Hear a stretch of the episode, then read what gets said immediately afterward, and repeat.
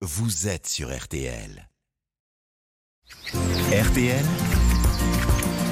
Les fous du jardin. Et comment réussir son potager en permaculture Nous prenons la direction de Münster en Alsace où Frédéric et Marie-Françoise Noël se sont lancés dans l'aventure en 2016 avec un potager de 200 mètres carrés. Grâce à la permaculture et à la biodynamie, ils parviennent à se passer des engrais chimiques pour faire pousser quantité de fruits et de légumes tout en soignant la biodiversité du jardin.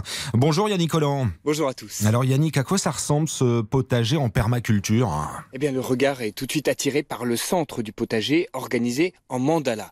Un grand cercle divisé en quatre parcelles, c'est très géométrique, très beau, avec une alternance de couleurs et de plantes, avec des légumes et des fleurs. Voilà, le mandala, c'est un peu oriental, ça vient du euh, bouddhisme, des plantations en cercle. Ça, c'est des fleurs. Ça, c'est des hein, c'est fleurs. des bourraches, donc soucis. bourrache aussi. Voilà.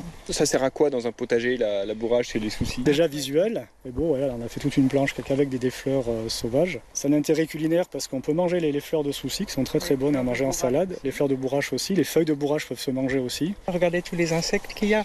Donc c'est aussi nos auxiliaires, euh, On a planté des courgettes. des jaunes, des vertes. En attirant tous ces insectes, les insectes vont spontanément aller euh, féconder les fleurs de courgettes. C'est pour ça qu'on laisse des, des plantes euh, comme ça. Et dans le quartier suivant du mandala, c'est une autre technique de symbiose entre plantes inspirée par les Amérindiens. La milpa, c'est les, les Indiens euh, d'Amérique du Sud qui ont créé ça. C'est du maïs? Alors il y a du maïs, il y a une courge, là c'est des, des bleus d'ong, des gros poutirons qui sont bleus à l'extérieur jaunes à l'intérieur. Eux là-bas en Amérique du Sud, au Mexique essentiellement, ils, plantent tout en même temps, les courges, les maïs et les, haricots. La courge va couvrir le sol sous les maïs. Le sol va être protégé par la courge qui va rester frais et humide le maïs va servir de tuteur aux haricots. Et pour aider les fraises, par exemple, ce sont des poireaux qu'il faut planter juste à côté. Donc là on a mis des, des poireaux sauvages, donc là on voit les, les tiges sèches. là. Ces tiges-là, c'est des poireaux sauvages? Poireaux sauvages. Oui. Et là, ils se multiplient par la tête, par la fleur. Ça fait plein de mini poireaux. Donc, le poireau sauvage aime la fraise.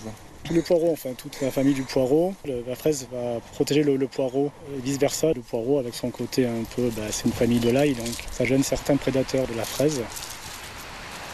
Du coup Yannick, pour remplacer les, les engrais, c'est quoi la technique? Eh bien, en bordure du mandala, Frédéric et Marie-Françoise ont laissé pousser, par exemple, des orties ou de la consoude pour les faire macérer et en faire deux sortes de purins. Oui, c'est celle-là. Un peu avec des feuilles en velours. Vous récupérez les feuilles et vous les faites... On euh, les fait macérer dans de l'eau, ça va mousser pendant quelques jours et après, dès que ça mousse plus, on le filtre, dilue à 10%. Et on arrose comme ça les plantes qui ont besoin de, de- de faire des fruits, comme les fraises. Et là, je vais en mettre, j'en ai mis aussi sur les courges et tout ça. Comme le purin de l'ortie, on prend les feuilles. L'ortie, c'est plus pour les, les plantes à feuilles ou en début de saison. J'en ai mis au début pour les, les courges, par exemple. Au bord du potager, il y a aussi une belle réserve de compost, de toilettes sèches, conservées pendant trois ans avant d'être utilisées. Et on peut même mettre les mains dedans. Il a, il a, il a 3 ans, presque 4. Vous voyez, alors là, il, il sent plus du tout. Hein. Je vais le faire sentir, mais il sent plus du tout. Il y a hein. aucun ça, sent la, ça sent la, la bonne, la bonne terre. qu'on voit. le résultat des toilettes sèches trois ans après, c'est ça? Voilà, c'est ça. Et ici, un qui est, qui est- qui est- qui est beaucoup plus récent. Alors on couvre avec des feuilles de, de chêne. Ça. Et donc celui-là, il, sent plus non plus, mais il y avait, encore, il y avait encore des, des petits insectes dedans. Je ne sais pas si on le voit encore là. Si vous voyez, on voit Ouais. encore les, les vers. Donc ça, c'est un, a, petits, nos petits auxiliaires mais il euh, sent pas, il sent, bénévoles. il sent plus du tout.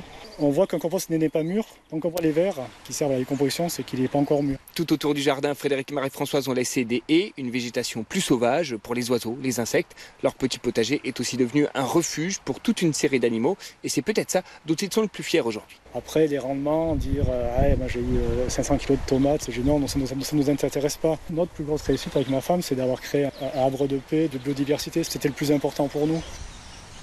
Voilà les fous du jardin en Alsace avec Yannick Collant, RTL dans le Grand Est de la France. Pour les amateurs, évidemment, le replay, hein, le podcast, c'est sur rtl.fr.